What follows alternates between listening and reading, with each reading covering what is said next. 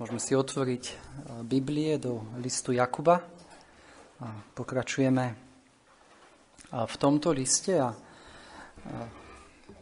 ako vidíme, tento list je veľmi praktický a Jakub nám v tomto liste hovorí, ako sa má prejavovať živá viera, práve náboženstvo. A silný dôraz, ktorý Jakub dáva, je na tom, že máme byť činiteľmi Božieho slova, nielen poslucháčmi. A naposledy, pred dvoma týždňami, sme otvorili druhú kapitolu tohto listu a videli sme, že v prvých veršoch tejto kapitoly Jakub napomína kresťanov, ktorým píše z ohľadne uprednostňovania alebo diskriminácií, alebo hľadenia na osobu, ako to Jakub nazýva, ktoré sa dialo v tomto cirkevnom zbore. A Jakub hovorí, že takéto konanie je nezlučiteľné s vierou pána Ježiša Krista. Videli sme v prvom verši, moji bratia, nemajte viery nášho pána Ježiša Krista, pána slávy, v hľadení na osobu a dáva konkrétny príklad, akým hrešili títo kresťania. A bolo to tak, že prišiel bohatý a chudobný človek do cirkevného zboru a títo ľudia uprednostnili toho bohatého, ktorý mal prstenie nádherné rúcho, na základe toho, že bol bohatý a, a zneúctili chudobného človeka, ktorý prišiel do tohto zhromaždenia. A Jakob ich usvieča z tohto hriechu a hovorí im, vy ste zneúctili chudobného, vy ste konali zle, vy ste hrešili. A viete, keď nás písmo alebo nejaký človek usvieča z hriechu na základe písma, častá reakcia je, keďže nikomu z nás nie je príjemné, keď sme usvedčovaní z nejakého hriechu, naša prírodzená reakcia je sa nejako vyhnúť tomuto usvedčovaniu. A jeden zo spôsobov je, že, že zmeníme tému. Keď si spomenieme na prí, prí, prípad, kedy pán Ježiš Kristus hovoril so ženou Samaritánkou, keď ju pán Ježiš usvedčil z hriechu cudzoložstva, vidíme, že prišla, prešla zrazu na inú tému, uh, o, o, na tému rozdielov v uctievaní medzi Židmi a Samaritánmi. A častokrát my sme takí, že sa vyhýbame veciam, ktoré nás usvedčujú z našich hriechov. Ale ďalší častý spôsob, ktorým sa vyhýbame konfrontácii s hriechom je, že proti tej časti písma, ktorá nás usvieča z nášho hriechu, postavíme inú časť písma, ktorou si ospravedlníme náš hriech. Avšak my vieme, že písmu si neprotirečí, ale my interpretujeme ho tak, aby sme si ospravedlnili naše konanie. Verím, že viete, o čom hovorím. A dnes máme pred sebou verše 8 a 9 tejto kapitoly a verím, že Jakub v týchto veršoch odkrýva alebo predpoklada túto výhovorku, ktorú budú mať kresťania, ktorým píše a usvieča ich z hriechu, a je to výhovorka, že si ospravedlnia svoje hriešne konanie, konkrétne to, že uprednostnili bohatého a zneúctili chudobného, tým, že sa odvolajú na Boží zákon.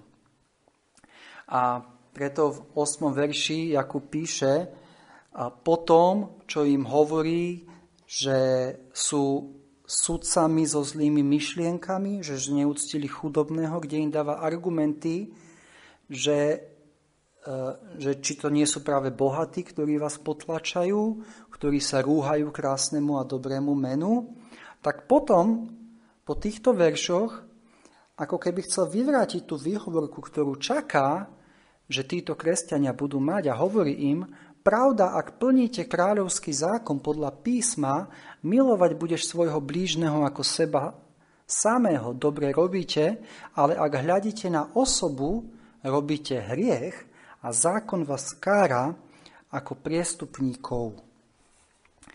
Takže v čom spočívala výhovorka, ktorú mali títo kresťania po tom, čo ich Jakub usvieča z konkrétneho hriechu.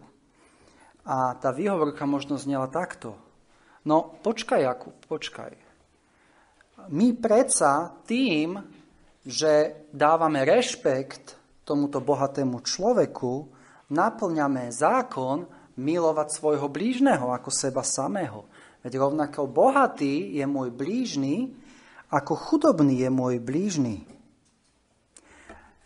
A my vlastne tým, že uprednostníme človeka bohatého, hoci bohatí nás prenasledujú, že nás vláčia pred súdy, my sme takí pokorní, že uprednostníme dokonca takéhoto človeka a my iba rešpektujeme jeho sociálne postavenie, ktoré mu Boh dal. A tým pádom my naplňame zákon milovať svojho blížneho ako seba samého. Vidíme ten argument a to vyhováranie, ktoré skrývajú za naplňanie Božieho zákona? Viete, je o mnoho jednoduchšie sa presvedčiť, že sme verní v svojom konaní Božiemu slovu, ako čeliť tvárov v tvár skutočným hriechom v našich životoch. A títo kresťania si ospravedlnili porušenie prikázania nehľadiť na osobu tým, že prekrútili prikázanie milovať budeš svojho blížneho ako seba samého. A tým si ospravedlňovali svoje chovanie. A toto je veľmi dôležitá téma, ktorú tu Jakub otvára. Má určite širšie, širšiu aplikáciu ako len na uprednostňovanie a hriech hľadenia na osobu. A ako sme čítali v prvej kapitole, Boh od nás chce, aby sme boli činiteľmi jeho slova. To znamená, aby sme v našich životoch konali tak, ako Božie slovo v konkrétnej situácii od nás požaduje. A iba tam poznámku, že keď hovoríme o činení Božieho slova, tak ako o ňom hovorí Jakub, nehovoríme o plnení prikázaní s cieľom zaslúžiť si spasenie ale hovoríme o činení prikázaní ako o znaku a ovoci viery, našej viery v Pána Ježiša Krista. To je iba taká poznámka. A teraz vráťme sa k našej konkrétnej situácii, ktorá bola v zbore, kde bol uprednostnený bohatý a zneúctený chudobný. A títo kresťania povedia, my činíme Božie slovo a pritom Jakub im hovorí, vy hrešíte, verš 9, ale ak hľadíte na osobu, robíte hriech a zákon vás kára ako uh, priestupníkov uh, zákona. A keď sa pozrieme na verš 8, Jakub im hovorí, pravda, ak plníte kráľovský zákon podľa písma, milovať budeš svojho blížneho ako samého seba, dobre robíte. Jakub im hovorí, ak by to bolo tak, že sa pokorne ponížite pred tým bohatým človekom podľa prikázania milovať svojho blížneho ako seba samého, ako pred niekým, koho, kto nie je hodný, aby ste s ním takto jednali, ale vy kvôli tomuto prikázaniu budete s ním tak jednať, s týmto bohatým človekom, tak áno, dobre robíte. Ale Jakub odhaľuje ich pokritectvo, lebo oni sa k tomuto bohatému človeku správali nie na základe toho, že by ho milovali ako samého seba, že by nerobili rozdiel medzi chudobným a bohatým, že by mu chceli prejaviť rovnakú lásku, ako by prejavovali chudobnému, ale správali sa tak, lebo hľadeli na osobu, lebo robili to kvôli ich vlastnému prospechu a nie kvôli láske k blížnym a teda hrešili. Takže tým, že uprednostnili tohto bohatého, zneúctili chudobného a prestúpili prikázanie milovať svojho blížneho ako samého seba. A Jakub v týchto veršoch chce im túto výhovorku, ktorú si dali, že milujú svojho blížneho týmto svojim jednaním, hovorí, nie, nie, nie, vyhrešite. Vyhrešite. A teda otázka, ktorú, ktorú si potrebujeme položiť je, ako mám vedieť, či moje konanie v konkrétnej situácii je správne. Či, či o mne platí, dobre robíte, ako Jakub píše, alebo v 8. verši, alebo o mne platí, robíte hriech. Títo ľudia si očividne mysleli, že robia dobre, že naplňajú Boží zákon a Jakub im hovorí, vy robíte hriech, vy hrešíte a zákon vás kára ako priestupníkov. Takže pozrieme sa do nášho veršu. 8, 8. verš, pravda, ak plníte kráľovský zákon podľa písma, milovať budeš svojho blížneho ako samého seba, dobre robíte. A predtým, ako sa otvorím ten, ten e, verš, potrebujeme si povedať, čo to je ten kráľovský zákon, o ktorom Jakub píše. A je to tu je napísané, kráľovský zákon podľa písma, milovať budeš svojho blížneho ako samého seba. A tento zákon samozrejme máme už v starej zmluve v knihe Levitikus v 19. kapitole 18. verši čítame Nebudeš sa mstiť, ani nebudeš držať hnevu na synov svojho ľudu, ale milovať budeš svojho blížneho ako samého seba. Ja som hospodin. A, nazýva ho Jakub kráľovský zákon. A pán Ježiš dal tomuto prikázaniu výsosné postavenie. Keď čítame v Matúšovi 22, ale rovnako dneska sme čítali v zázname o milosrdnom Samaritánovi, ale pozrieme si do Matúša 22, 36. kapitolu, 22. kapitolu, 36. verš, keď prišiel zákonník pánovi Ježišovu a pýtal sa ho, učiteľu, ktoré prikázanie je veľké v zákone? A Ježiš mu riekol, milovať budeš pána svojho Boha celým svojim srdcom a celou svojou dušou a celou svojou myslou. To je to veľké a prvé prikázanie. A druhé tomu podobné je, milovať budeš svojho blížneho ako samého seba. Na týchto dvoch prikázaniach vysí celý zákon i proroci. Takže vidíme, pán Ježiš vyzdvihuje toto prikázanie, milovať budeš svojho blížneho ako samého seba. Rovnako, keď sa pozrieme do, do listu Pavla galackým kresťanom, tak čítame 5.14, lebo celý zákon je naplnený v jednom slove, v tom milovať budeš svojho blížneho ako seba samého. Takže kráľovský zákon, o ktorom tu píše Jakub, je zhrnutím morálneho Božieho zákona, teda e, Božích morálnych prikázaní týkajúcich sa láske k blížným, alebo keď chceme druhú časť, desatora. Rovnako Pavol v rímskych 13.19 e, to vyjadruje veľmi jasne. 13.9 rímským lebo nestudzoložíš, nezabiješ, neukradneš, nepovieš falošného svedectva, nepožiadáš a jestli je aké iné prikázanie, to všetko sa zahrňuje v slove milovať budeš svojho blížneho ako samého seba. Takže vidíme, ako Pavol, tak pán Ježiš zhrňa Božie morálne prikázanie, ako sa máme správať k našim blížným, pod prikázanie milovať svojho blížneho ako samého seba. A prečo ho teda nazýva kráľovským? Verím, že e, práve kvôli tomu, že toto prikázanie e, má to vyvýšené postavenie, to kráľovské postavenie, lebo je to princíp, ktorý máme interpretovať a aplikovať všetky ostatné špecifické prikázania zákona, ktoré nám Božie slovo dáva. Prikázania, ako sa máme správať k našim blížnym. A rovnako toto prikázanie vyjadruje náš vnútorný postoj, ktorý máme mať pri tom, ako sa správame k našim blížnym a ktoré sa očakáva u nás pri plnení Božích prikázaní. Takže kráľovský zákon budeme vedieť je milovať svojich blížnych ako seba samého, ako zhrnutie Božích morálnych prikázaní, špecifických, ako sa správať k našim blížnym. Ale teda vráťme sa k našej otázke, ktorú som dal.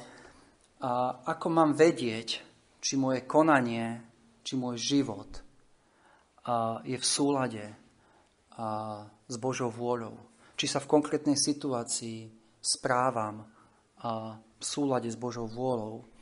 A tá prvá odpoveď je, ktorú nám ukazuje náš text, že nikdy neuvidíme pravdivo svoj stav a svoje konanie, pokiaľ ho neprivedieme pod svetlo Božieho zákona. To je prvá veta, ktorú chcem, na ktorú sa chcem pozrieť. Čítame vo verši 8. Pravda, ak plníte kráľovský zákon podľa písma, dobre robíte. Ak plníte kráľovský zákon podľa písma, dobre robíte. Ako som povedal, títo kresťania hrešili tým, že uprednostňovali bohatého v cirkevnom zbore a pritom si mysleli, že tým naplňajú Boží zákon a milujú svojho blížneho. Takže ako poznám svoj skutočný stav? Ako poznám, ako vidí moje konanie Boh? A tá odpoveď je tým, že ho porovnám s Božím zákonom.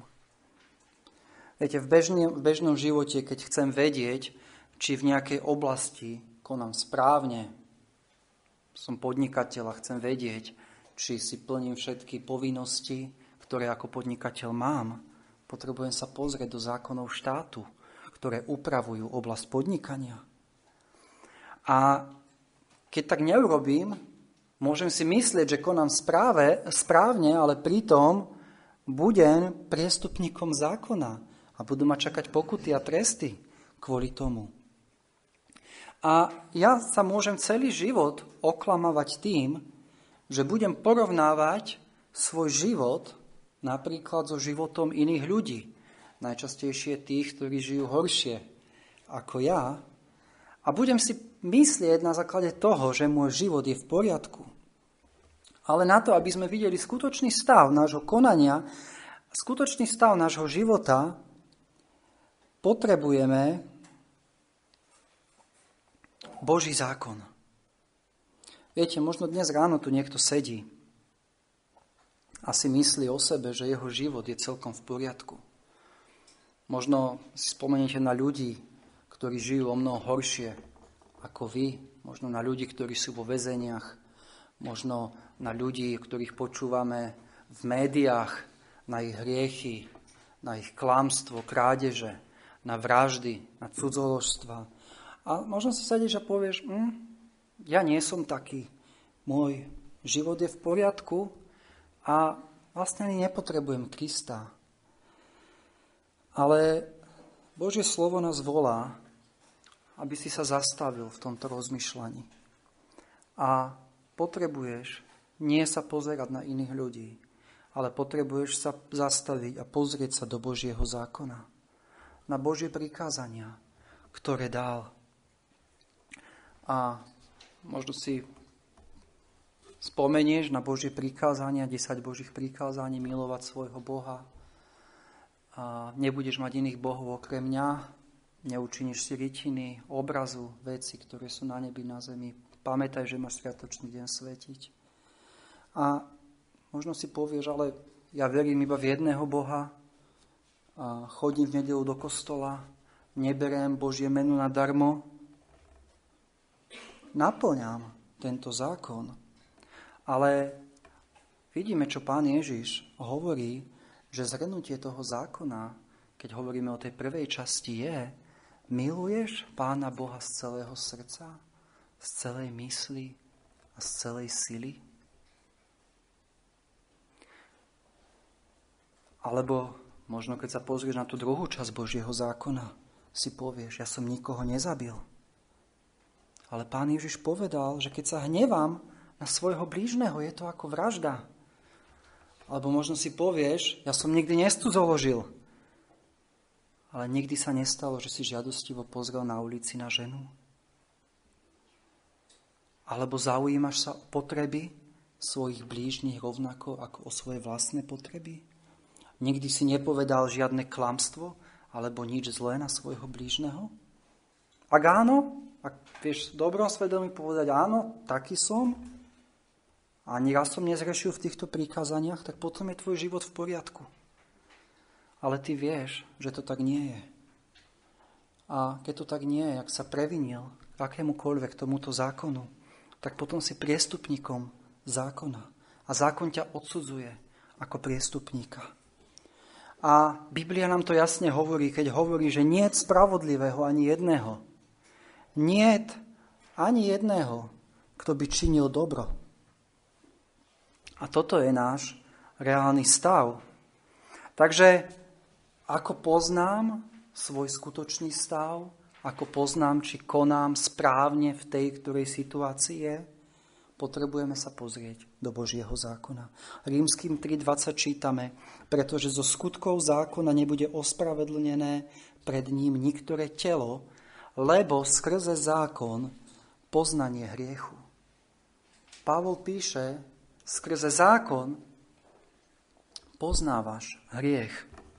A rovnako rímským 7. kapitole, kapitole a od 7. verša Pavol píše, čo tedy povieme, že je zákon hriechom, to nech sa nestane, ale hriechu som nepoznal iba skrze zákon, lebo ani o žiadosti by som nebol vedel, keby nehovoril zákon, nepožiadaš.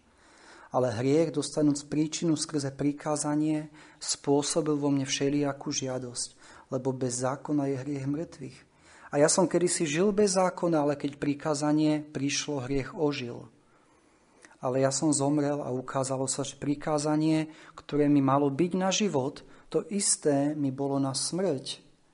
Lebo hriech dostanúc príčinu skrze prikázanie zviedol ma a skrzeň zabil, tak tedy je zákon svetý, prikázanie je sveté i spravodlivé i dobré. A vidíme, že že Pavol píše, že hriechu nepoznal iba zákon, že bol to zákon, ktorý mu ukázal, že je hriešný. Zákon, ktorý, e, ktorý si myslel, že ním dodržiavaním dosiahne život Pavol, nakoniec zistil, že tento zákon mu bol na smrť. Že tento zákon mu ukázal, že je hriešný a že si zasluhuje Božie odsúdenie. A to je to, čo nám zákon ukazuje. Takže vidíme, že poprvé Boh dal svoj zákon, aby odhalil náš hriech, aby nám ukázal, že sme hriešni. Aby sme videli, že sme prestúpili tento Boží zákon a zasluhujeme si spravodlivý trest. A týmto spôsobom nám Boží zákon ukazuje našu potrebu Krista ktorý bol dokonale poslušný Božiemu zákonu. A potrebu sa vo viere spoľahnúť na Krista, ktorý bol poslušný miesto mňa a vytrbil spravodlivý trest za moje hriechy. Galackým 3.24 hovorí Pavol, takže zákon bol našim pestúnom, vedúcim nás ku Kristovi, aby sme boli ospravedlnení z viery.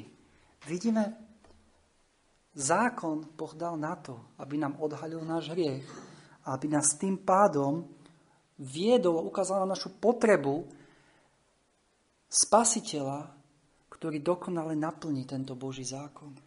A tým pádom nás zákon vedie ku Kristovi. Aký fatálny omyl je myslieť si, že dodržiavaním zákona získam väčší život. Keď práve tento zákon nás usvedčuje ako hriešnikov a prináša smrť, a vedie nás ku Kristovi. Takže ak si v stave, že sa snažíš mimo Krista, dodržiavaním zákona, dodržiavaním prikázaní, získať si spasenie, prosím ťa, opusti túto cestu. Príď pred Boha ako hriešník, vyznaj mu svoju neschopnosť vlastnými skutkami sa mu akokoľvek zapáčiť a spoľahni sa jedine na Krista ktorý dokonale naplnil tento Boží zákon. Takže vidím, aký má Boží zákon význam pre, pre ľudí a pre neveriacich. A rovnako Boží zákon má obrovský význam aj pre kresťanov. Hoci kresťania nie sú pod zákonom v zmysle, že by boli ospravedlnení tým, že budú činiť tento zákon, alebo odsúdení kvôli tomu, že ho nečinili. Hej, Galackým 3.25 ďalej v tom texte Pavol píše, ale odkedy prišla viera, nie sme viac pod pestúnom. Odkedy veríme, už nie sme pod týmto zákonom, že by nás tento zákon odsúdil, alebo že by sme e, týmto zákonom boli ospravedlnení, ale tento zákon je tu stále a tento zákon nám ukazuje Božiu vôľu, ako máme ako kresťania kráčať v našich životoch. Tento zákon, keď sa skúmame, odhaľuje znečistenie našich srdc. Tento zákon nás vedie k pokore, tento zákon nás vedie k nenávisti, k hriechu a tiež hrozby tohto zákona nás odstrašujú od toho, aby sme činili zlé. Takže toto je Boží zákon, ktorý stále aj potom, ako veríme v Krista, má obrovský význam v našich životoch a naozaj je to dobrý, svetý a dokonalý zákon. Takže, ako som povedal, nikdy neuvidíme pravdivo svoj stav a svoje konanie, pokiaľ ho neprivedieme pod svetlo Božieho zákona. Takže nemôže to byť nejaký človek, nemôže to byť náš vlastný úsudok, ktorým budeme posudzovať a hodnotiť naše konanie, či je dobre alebo zlé, ale potrebujeme naše konanie vždy priviesť pod Božie slovo, pod Boží zákon. Čo Boh o tomto hovorí. A to je tá správna cesta, ktorou potrebujeme ísť. A sa pozrieme ďalej do nášho textu.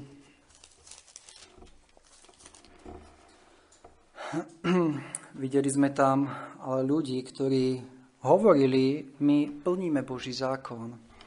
A milovať budeš svojho blížneho ako samého seba. Takže títo ľudia si o sebe mysleli, áno, plníme Boží zákon, ktorý nám dal Mojžiš, ale predsa Jakub im hovorí, že hrešia. Ako to je možné? A je to možné tak, že nestačí iba robiť to, čo Boží zákon prikazuje, ale musí to byť konané spôsobom, ktorý zákon prikazuje. A to je veľmi dôležitá pravda. Viete, keď pán Ježiš dal tento kráľovský zákon, keď Boh dal,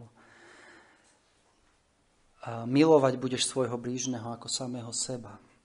Nedal tento kráľovský zákon ako nejaké všeobecné, vágne zhrnutie Božích prikázaní, ktoré mi dovolí ignorovať ostatné špecifické prikázania Božieho slova. A tým, čím budem riadiť môj život, je nejaký zákon lásky a obsah toho zákona bude vlastne na mne.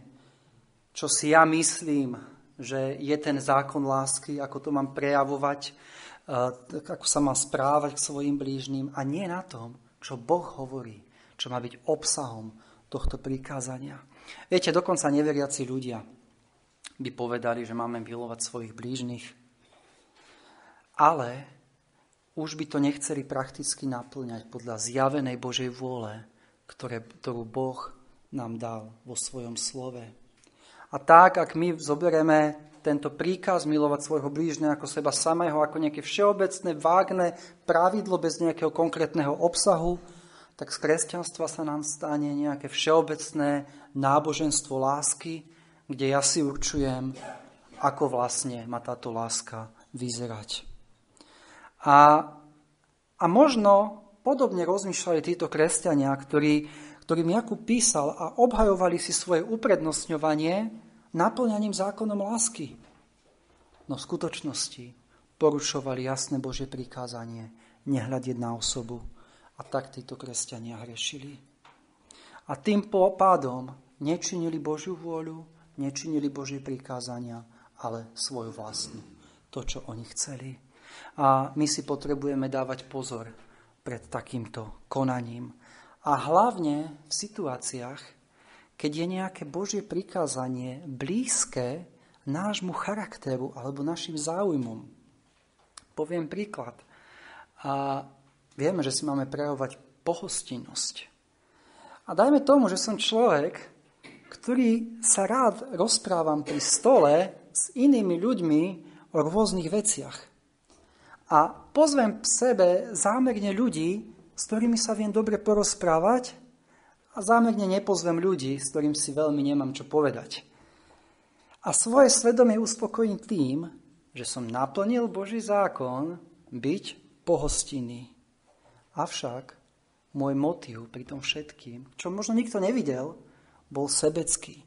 Aby som sa porozprával, aby som naplnil svoju vlastnú potrebu. Tak, a takéto konanie necti Boha. Podobne pán Ježiš o tom hovoril uh, v Lukášovi 14. kapitole, keď hovoril o hostine a hovoril, že, prečítam to, Lukáš 14. kapitola, uh,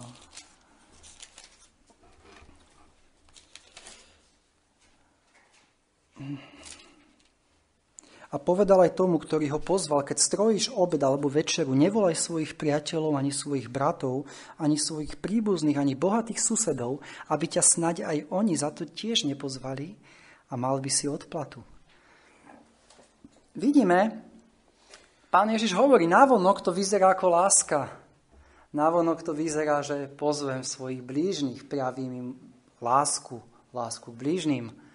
Ale čo pán Ježiš odhaluje? Hovorí, že títo ľudia to robili pre odplatu, aby aj oni ich neskôr pozvali. A takéto konanie necti Boha. Takéto konanie necti Boha. Takže nemôžeme hovoriť o láske k blížnym a rovnako láske k Bohu bez zachovávania Božích prikázaní, ktoré nám Pán Boh dal. A zároveň nemôžem hovoriť, a k tomu sa teraz dostanem, o tom, že zachovávam Božie prikázania, keď tam nie je láska k blížnym a k Bohu. Takže vidíme, ako aj brat Marek pred týždňom vravel, zachovávanie Božích prikázaní a láska k Bohu a k blížnym sú úzko spojené v celom slove.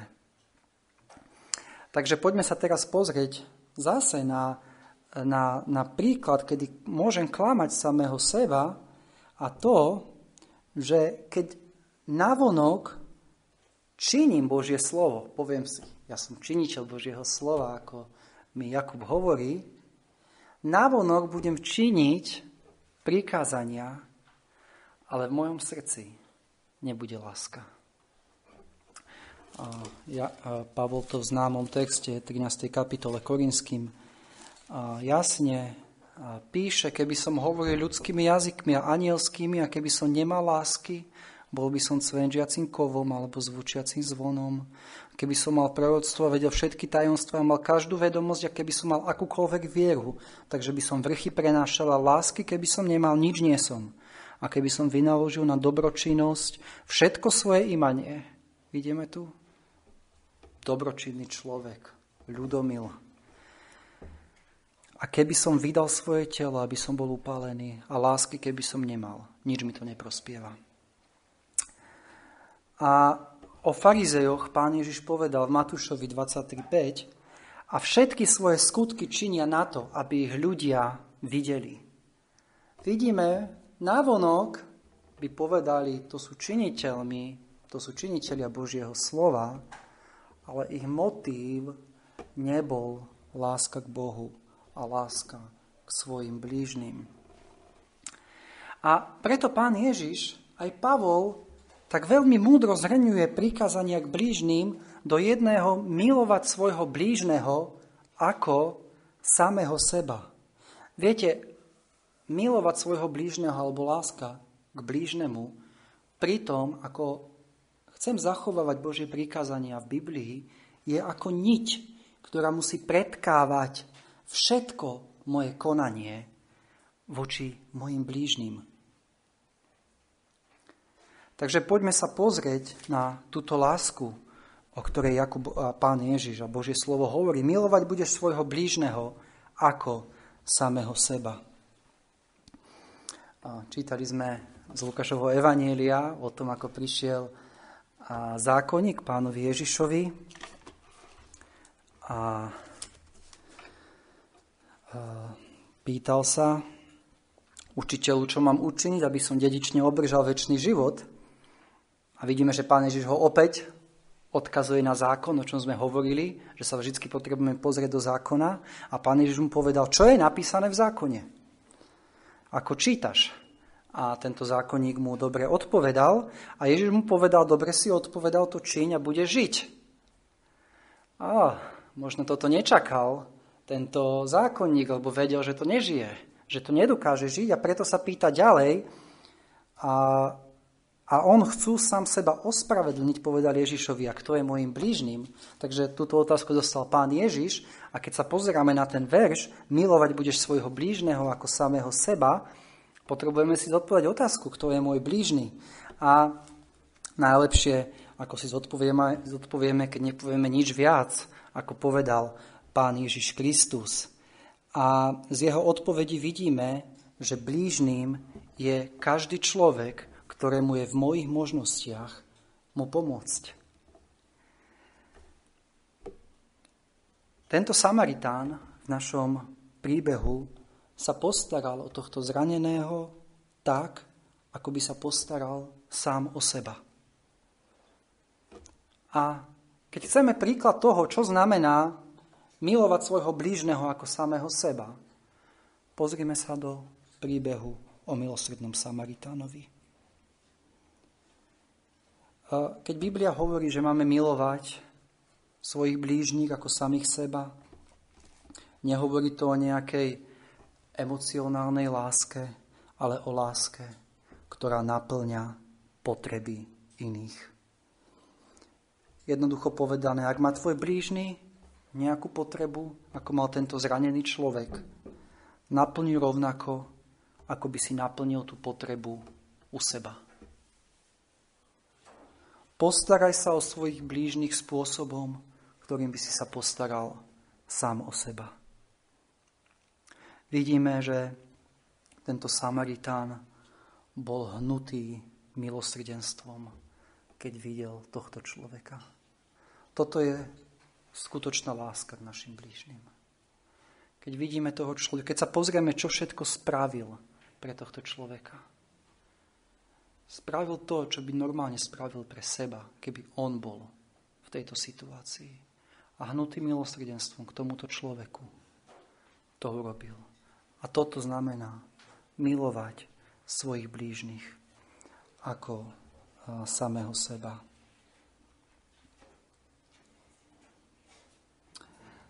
Matúš 7.12 Pán Ježiš hovorí, všetko tedy, čokoľvek by ste chceli, aby vám ľudia činili, to aj vy im činte.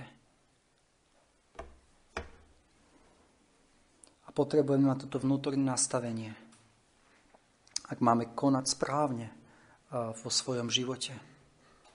Viete, keď budeme žiť podľa tohto kráľovského zákona, milovať svojho blížneho ako samého seba, bude nás to chrániť jednak od seba lásky, lebo budeme hľadieť na druhých viac ako na seba. 1. Korinským 10.24 čítame Nech nikto nehľada svojho vlastného, ale každý to, čo je blížneho. Jasný príkaz. Nech nikto nehľada svojho vlastného, ale každý to, čo je blížneho. A rovnako, ak nás to bude chrániť od seba lásky, bude nás to chrániť od toho, aby sme zraňovali našich blížnych že nebudeme brať ohľad na to, ako jednáme s inými. A teda tá zásadná otázka je, miluješ svojich blížník ako samého seba? Prehliadaš ich slabosti a nedokonalosti tak, ako prehliadaš svoje vlastné? Alebo máš na nich iný meter? Odpúšťaš im ich previnenia voči tebe, tak, ako by si chcel, aby Boh odpustil tebe tvoje previnenia? vo svojich skutkoch a slovách voči svojim blížnym.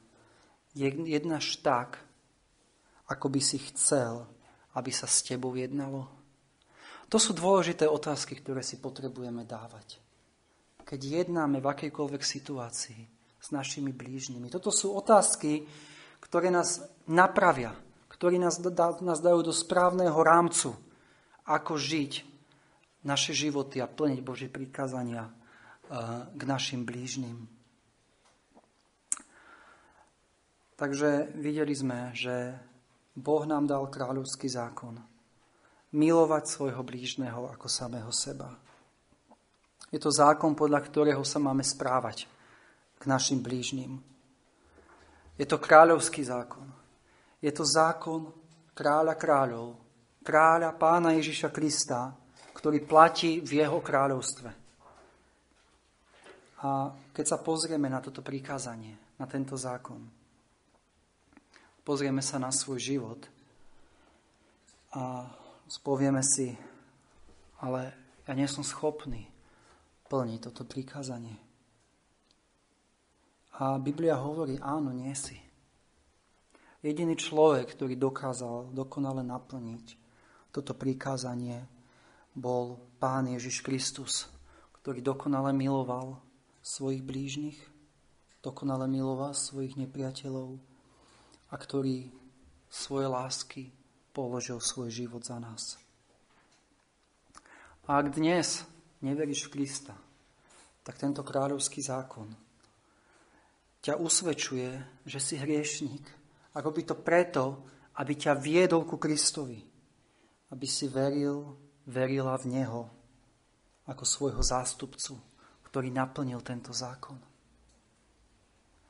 Aby si nehľadala páčiť sa Bohu svojou vlastnou poslušnosťou, lebo nie si schopný to urobiť. Ale potrebuješ poslušnosť Krista. Tým, že sa vierou na Neho spoláhneš, ktorý naplnil tento zákon. A ak si občanom Kristovho kráľovstva. Ak si človek, ktorý verí v Pána Ježiša Krista, Boh chce od teba, aby si žil podľa tohto kráľovského zákona, ktorý je ale už tento zákon, ako to Jakub píše v 25. verši, zákonom slobody. Nie zákon, ktorého dodržiavaním si získavam spasenie, ale zákon, ktorý Boh vpísal do môjho srdca, ktorého dodržiavanie, aj keď na tejto zemi stále nedokonalé, bude prameniť z nového života, ktoré Boh dal, ktorý Boh dal v Kristovi do môjho srdca. Bude to zákon, ktorý Duch Svetý bude každému veriacemu pomáhať žiť. A bude to zákon, ktorého, ktorý kresťan bude naplňať z lásky k svojmu kráľovi. A tak bude vo svojom kresťanskom živote kráčať. Amen. Poďme sa modliť. Ďakujeme Ti, Oče nebeský, za Tvoj zákon. Ďakujeme Ti, Pane, za to, keď si primeral náš život k tomuto zákonu a ukázal si nám, aký sme hriešni, aký sme nedokonali, aký sme biedni, aký sme neschopní akokoľvek si sami pomôcť. A ďakujeme Ti za tento zákon, ktorý nás viedol ku Kristovi. Oče nebesky, prosíme, aby si nám odpustil naše hriechy, voči našim blížným. Keď, Pane, sme nežili podľa tohto zákona, keď sme nemilovali svojich blížnych ako samých seba. A prosíme, Pane, aby si nám pomáhal naplňať tento zákon tak, ako si Ty praješ v našich životoch. Prosíme, Pane, aby sme mohli byť ľudia, o ktorých bude povedané, že dobre robíme, vo svojich životoch, v konaní voči našim blížnym. Amen.